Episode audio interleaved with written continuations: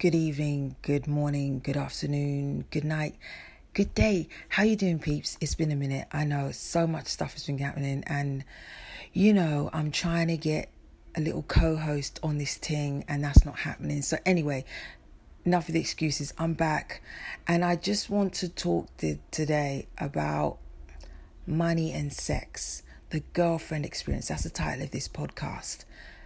What is a problem with a woman accepting money for companionship, or a man paying a woman for companionships? This has been going on since the beginning of time.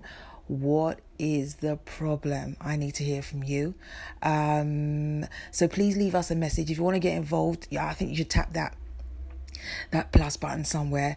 Um, and we'll be I'll be talking to one of you guys um later on in the day um about this. So I'm really looking forward to hearing what you have to say about it. Um it's the Girlfriend Experience. It's the podcast Talking the Hardest with your host, Champagne Jay. Talk to you all in a little bit. All right, so this week we're talking about um money and sex and a little bit of magic.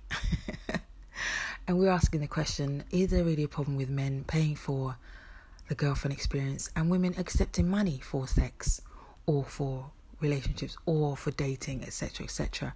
Um the reason I'm talking about this is because this week uh the Clermont twins, one of them was arrested um for wire fraud and access device fraud and aggravated identity theft. Now, if you don't know who the Clermont twins are, don't worry, you're not on your own. I, I didn't know who they were. One, I think they were in the They're models for Kanye West, and one of them was in the Bad Girls Club, whatever. Um, so uh, one of them stole the stole two of the man's debit cards and spent twenty thousand dollars on the cards. This was apparently after he after he died from a drug overdose in Manhattan. Um, they used the, the the gentleman's credit card after meeting him for a four four hundred dollar, I don't know if it's a prostitution date, whatever. Four hundred dollars, is that what you girls are charging now? And what exactly is that four hundred dollars for? Is it just let's sit down and talk four hundred dollars? Is a um I give you a blowjob four hundred dollars? I need to know the answers to that one.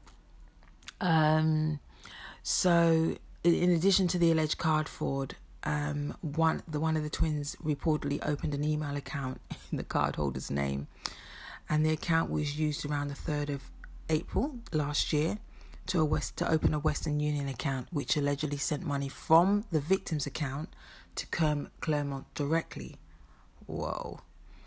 Um, she's been released on one hundred thousand dollars bail, and she now faces charges of up to twenty years in prison and another up to fifteen.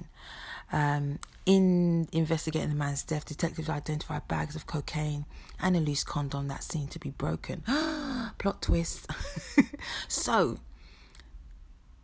we're asking, was okay, was she wrong? Okay, it looks like she broke the law because she's used this man's um, identity. But how do we know that he didn't say to her, babe, listen, this is yours, yeah? Whatever you need, use this card and you can have it. You're providing me with a service, and I'm paying you for that service. So do we actually see a problem in this? Now, obviously, the families, the family of the dead man are going after her, which is fair enough. I don't know how I feel about finding out my dad was um, paying prostitutes. But the question is, two grown adults, he's paying for services which she is providing. Weigh in, man. Let me know what you think, um, and we will keep talking.